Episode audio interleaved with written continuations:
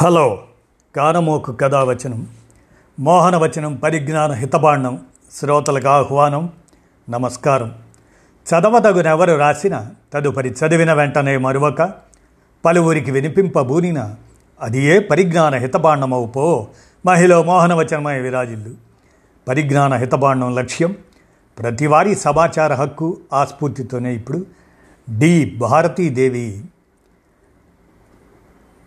ST Gnanananda కవి శత జయంతి సందర్భంగా నివాళి రచనను అందజేసిన మీదట ఆ శత జయంతి సందర్భంగా ఆ అంశాన్ని మీ కానమూకు కథ వచ్చిన శ్రోతలకు మీ కానమూకు స్వరంలో ఇప్పుడు వినిపిస్తాను వినండి.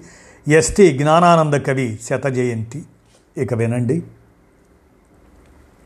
విలక్షణ పద్య కవితా శిల్పి ఎస్టి జ్ఞానానంద కవి శత జయంతి.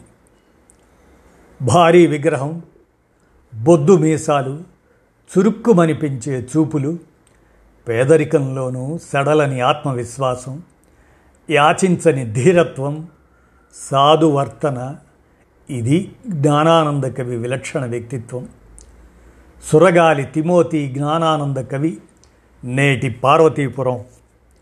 మన్యం జిల్లా బలిజపేట మండలం పెదపెంకి గ్రామంలో పంతొమ్మిది వందల ఇరవై రెండు జూలై పదహారున జన్మించారు.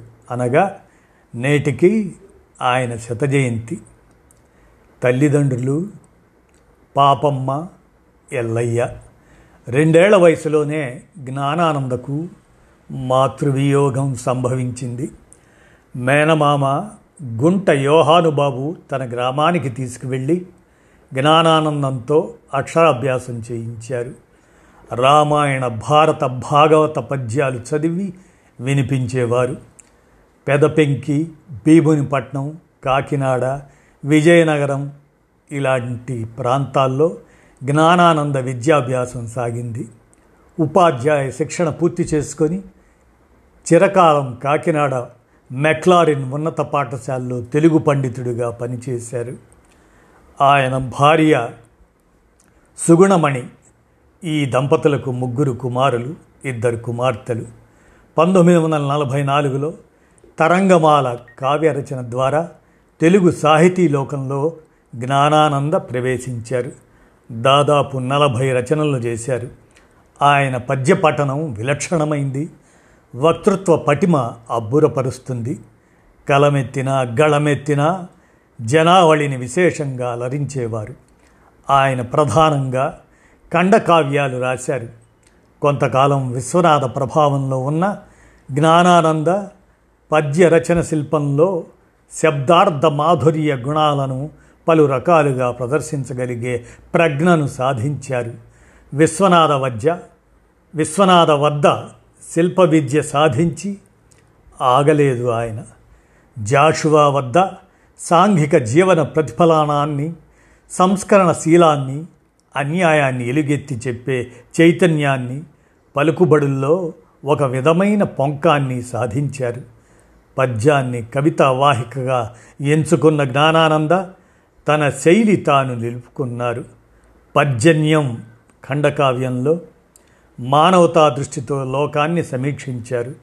మత రాజకీయ సాంఘిక సాహిత్య రంగాల్లో విశిష్ట వ్యక్తులు పురాణ పురుషుల స్థుతి ప్రభంజనంలో కనిపిస్తుంది.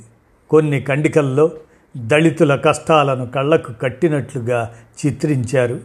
అక్షరగుచ్ఛం ఇందులో బుద్ధుడు అంబేద్కర్ గురజాడలను ప్రస్తుతించారు. క్రీస్తు వృత్తాంతాన్ని సవిస్తరంగా అలతి అలతి పదాలతో మనోహరంగా క్రీస్తు ప్రబంధం అనే దానిలో వివరించారు. అక్షర పూజలోని కొన్ని ఖండికల్లో దళితుడిగా దళిత కవిగా తాను పడిన కష్టాలను పొందిన తిరస్కారాన్ని కరుణను రసార్ద్రంగా చిత్ర చిత్రించారు. సత్తువై ఉన్న వాళ్ళ కృషి సత్తువై ఉన్న వాళ్ళు కృషి సల్పుచునుండెడు. మేము నోరెత్తి యొకింత ఏదైనా నెప్పుడు కోరనిది ఏమీ లేదు అని కోరినది ఏమీ లేదు అని దళితుల సహనశీలాన్ని తెలియజెప్పారు. వారి ఆమ్రపాలి రసవంతమైన బౌద్ధ కాద కథాకావ్యం చారిత్రక కావ్య వికాస దశలో గోల్కొండ ఒక ప్రయోగం జ్ఞానానంద ఆహ్వానం ఖండకావ్య సంపుటి దళితవాద స్పృహను తెలియజేస్తుంది. కూలీ నుండి కళా ప్రపూర్ణ వరకు అనే ఆయన స్వీయ చరిత్ర జ్ఞానానంద రాసిన పలు కావ్యాలు డిగ్రీ స్థాయిలో విద్యార్థులకు పాఠ్య గ్రంథాలయ్యాయి జ్ఞానానంద కవి దేశభక్తులు గాంధేయవాది. ఆయన రచనలు సమకాలీన సమాజ చైతన్యానికి అలవాలమయ్యాయి జ్ఞానానంద మాటల్లోనే చెప్పాలంటే కమ్మని తేట తెంగు నుడికారపు సొంపు రసార్ధ్ర దివ్యభావము లిఖింప నేర్పు అనేది ఆయన సొంతం. జ్ఞానానంద పద్యం ధారాశుద్ధితో నడుస్తుంది. సర్వమత సమదృష్టి భారతీయ సంస్కృతిపై అభిమానం మానవతా దృష్టి వంటి ఉత్తమ లక్షణాలను కవిత్వానికే కాదు జీవితానికి సమన్వయింపజేసుకొని వ్యక్తిగత సాహిత్య జీవితాలు రెండు భిన్నం కావు అని జ్ఞానానంద నిరూపించారు. కవితా విశారద సాహితీ వల్లభ కవిత శ్రీనాథ ఇలాంటి చాలా బిరుదులు ఆయనను భరించాయి. జ్ఞానానంద ఆమ్రపాలి కావ్యానికి ఆంధ్రప్రదేశ్ సాహిత్య అకాడమీ పురస్కారం లభించింది.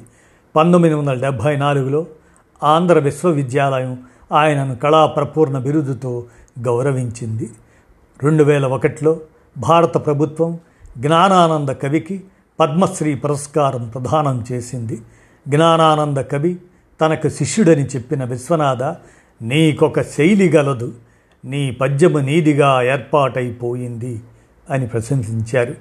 నీ రచన నిగ్గుతేలిన రచన. రాను రాను దేశం నిన్ను గుర్తించి నీ మనఃక్లేశాన్ని తీరుస్తుంది జ్ఞానానందను ఉద్దేశించి జాషువా పలుకులు అవి.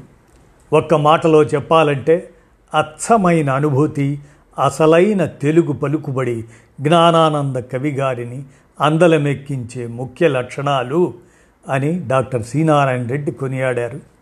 జ్ఞానానంద కవి రెండు వేల పదకొండు జనవరి ఆరున కీర్తిశేషులయ్యారు.